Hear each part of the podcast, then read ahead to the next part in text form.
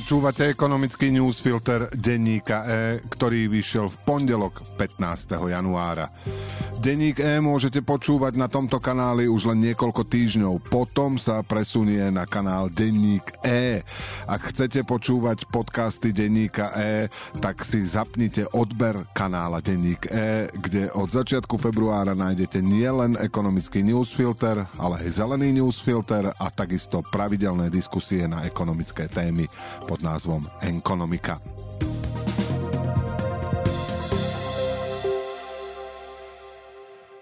Slovenský štátny rozpočet, ktorý je bez ďalšieho veľkého šetrenia na gréckej ceste, včera obstál v dôležitej skúške.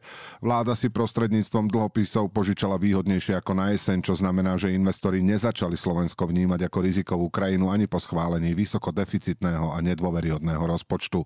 Dúfajme, že tento dobrý výsledok vládu neposmelí v tom, aby zle hospodárila počas celého svojho mandátu. Dnešný ekonomický newsfilter má 1200 slov a pripravil ho pre vás Jan Jan Kováč. Ja som Braňo Bezák. Včerajšia emisia štátnych dlhopisov bola skúškou dôvery voči novej slovenskej vláde, ktorú oveľa viac ako zdravé verejné financie láka rozdávanie sociálnych balíčkov. Štvrtá Ficová vláda ukázala, že nemá snahu znižovať nafúknutý rozpočtový deficit.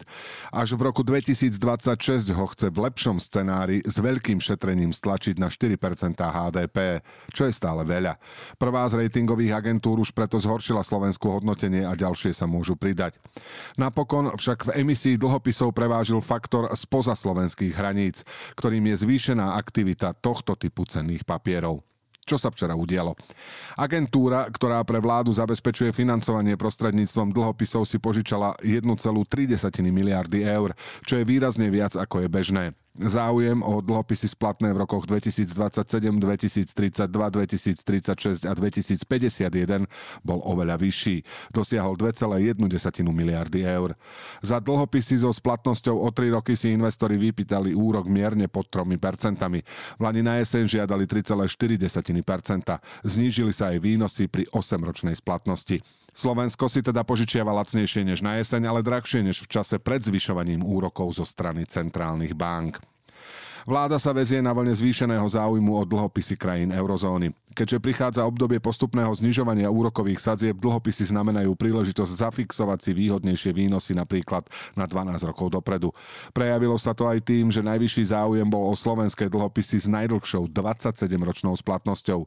Slovensko nie je jedinou krajinou, ktorá z tejto situácie na finančných trhoch ťaží. Vlády v Európe podľa agentúry Bloomberg predali dlhopisy za rekordných 120 miliard eur. Záujem o 10 10-ročné dlhopisy Španielska, ktoré si chcelo požičať 15 miliard, dosiahol 137 miliard eur. Vláda môže teraz vyhlasovať, že slovenský štátny rozpočet a dlh sú pod kontrolou. Ale vďačí za to jednak šťastiu a okrem toho je to krátkodobé. Podľa rozpočtovej rady verejné financie nie sú dlhodobo udržateľné. Spolu s neochotou vlády šetriť to znamená vysoké riziko zhoršenia ratingu aj zo strany agentúr S&P a Moody's, ktoré dali v Lani najavo, že očakávajú realistický plán ozdravenia verejných financií. Fitch zhoršil hodnotenie Slovenska už v decembri. Možnosť zamknúť si zvýšené úrokové sadzby investíciou do štátnych dlhopisov tak trochu platí aj pre termínované vklady. Ich úročenie je už zrejme na vrchole a tento rok ho môžu banky postupne znižovať. Európska centrálna banka by mala uvoľňovať základné úrokové sadzby a to sa prenesie aj na vklady. Pre špeciálnu bankovú daň na Slovensku môžu dokonca sadzby termínovaných vkladov klesnúť ešte výraznejšie. Prvou veľkou bankou, ktorá tento rok mierne znížila sadzbu je ČSOB. Pri trojročných vkladoch klesla o 4 percentného bodu na 2,5% Znamená to, že začína určovať klesajúci trend. Len sa úročením dorovnala na úroveň iných veľkých bank, ktoré predtým prevyšovala. Kľúčové bude, ako sa zachovajú veľké banky, ktoré majú vkladov dostatok, takže nie sú pod veľkým tlakom, aby úroky zvyšovali. Zatiaľ ešte držia sadzby, ktoré nastavili v Lani na jeseň, keď už sa javilo, že ECB uzavrela cyklus zvyšovania úrokových sadzieb. Nie je jasné, koľko presne majú klienti času na výber najlepšieho termínovaného vkladu, iba to, že čoskoro začne atraktivita sadzieb klesať. Zaujímavejšie úročenie môžu nájsť v menších bankách, ktoré potrebujú vklady viac. Treba si však dať pozor na detaily. Napríklad reklama Prima banky s úrokom 5% ignorovala ďalšie podmienky, ako je nevyhnutné otvorenie osobného účtu či dĺžka sporenia a výška vkladu. Ľudia na Slovensku presunuli na termínované vklady od leta 2022, keď sadby začali stúpať už viac ako 2,5 miliardy eur. Problém je, že väčšinu peňazí nechávajú stále na bežných účtoch, kde nezarábajú nič, ba naopak vinou inflácie strácajú.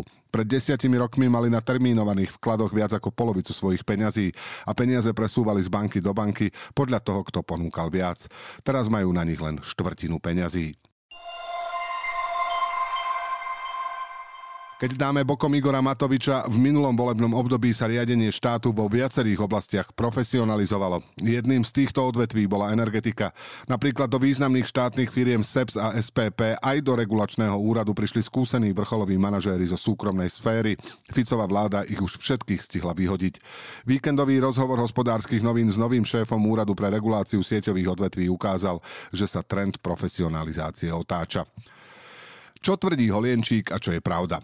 Podľa neho je, citujeme, na Slovensku každá molekula z ruského plynu, akurát ho kupujeme od niekoho iného ako z Ruska. Nepravda je to už len preto, že Slovensko má aj vlastnú ťažbu, hoci tá má nízky podiel na celkovej spotrebe. Odkiaľ pochádza ktorá molekula plynu, sa nedá rozoznať od momentu, keď plyn sa dostane do spoločnej európskej plynovodnej sústavy. Je však prakticky vylúčené, že by na Slovensku bol iba ten ruský. Pred rokom 2021 dosahoval podiel ruského plynu v Európskej únii približne tretinu až 40% a teraz je to menej ako 10. Keby mal Holienčík pravdu, trh EÚ by už skolaboval a teraz by sme mrzli, tvrdí exminister hospodárstva Karel Hirman. Ešte čudnejšie je Holienčíkovo tvrdenie, že na Slovensku iný ako ruský plyn nevieme spracovať. Museli by sme vymeniť celú plynárenskú infraštruktúru. V Čechách sa podľa Holienčíka pre neruský plyn začali kaziť horáky. To je však výmysel, čo potvrdila aj slovenská firma SPP Distribúcia. Pred piatimi rokmi bolo takmer nepredstaviteľné zaobísť sa bez ruského plynu, ale Holienčík ako keby nepostrehol, že odvtedy sa zmenila doba a navyše ešte aj podlieha konšpiráciám. Ľudí na regulačnom úrade aj vo viacerých energetických firmách čakajú so staronovým šéfom ťažké roky. A teraz v krátkosti. Nemecká ekonomika sa v Lani v dôsledku globálnych kríz prepadla o 0,3 po 1,8% raste v roku 2022. Dôvodom poklesu boli podľa Nemeckého štatistického úradu vysoké ceny, k čomu sa neskôr pridali rastúce úroky a slabší dopyt. Nemecký HDP bol však v Lani stále mierne vyšší ako v predpandemickom roku 2019. Hoci vláda v roku 2024 počíta s menším rastom, riziko recesie je naďalej silné. Potvrdili ho aj včerajšie dáta o novembrovej priemyselnej produkcii. V celej eurozóne sa znížila o takmer 7% a Nemecko patrilo medzi klesajúce krajiny. Ďalším nepriaznivým faktorom, ktoré môžu oslabiť jeho ekonomiku, sú protesty farmárov a rušňovodičov. Medziročný rast cien sa na Slovensku opäť zmiernil. Inflácia v decembri klesla na 5,9%, čo bolo najpomalšie tempo od konca roka 2021. Brzdil sa aj rast cien potravín. Medzimesačná inflácia sa od mája drží na úrovni okolo nuly. V decembri mala dokonca záporné hodnoty. Katar pre bezpečnostné riziko pozastavil dodávky LNG v tankeroch cez Červené more. Krajina patrí k najväčším exportérom tejto suroviny, napríklad Európa sa s kvapalneným plynom z Kataru snaží nahrádzať dodávky plynu z Ruska. Európske ceny plynu napriek tomu aj včera výrazne klesli, keďže je ho aktuálne na kontinente dostatok. Ekonomický newsfilter dnes pre vás pripravil Jan Kováč. Do počutia zajtra.